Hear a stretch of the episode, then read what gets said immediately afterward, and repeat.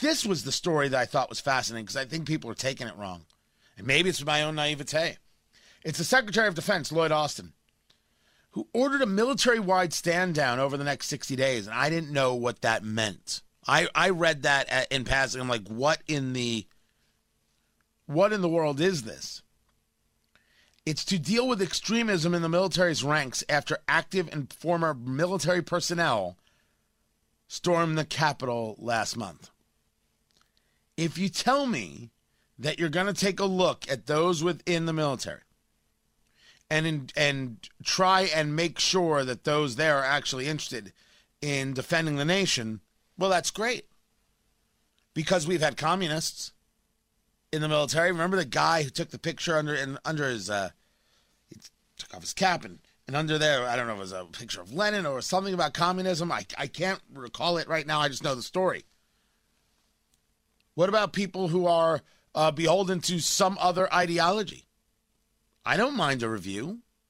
I just want a full and complete one. I don't want to be told that some things are bad and some things are good if you're not in favor of defending the Constitution of the United States of America and supporting the people of the United States, well, then it's all bad. It's what it has to be. If you want to have a conversation about the issue, uh, Secretary Austin, go right ahead. It's about leadership. Fine by me. Uh, my question is, what do you mean? I want to know what you mean by leadership. If you were active military and you were storming the Capitol, chances are you're going to get thrown out of the military, and I don't have an issue with that. If you were retired military, okay. Remember, I oppose storming the Capitol. On this, for for the counting of, of the electoral votes, I I oppose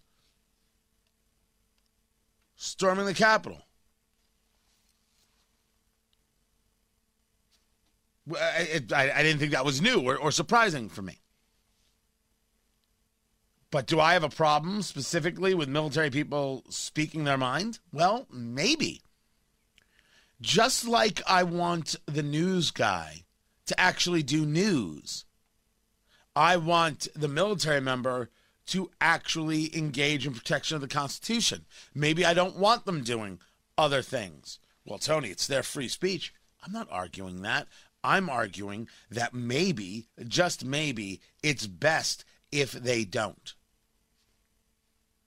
If you ask me, do I support a member of the military storming the Capitol? Of course not.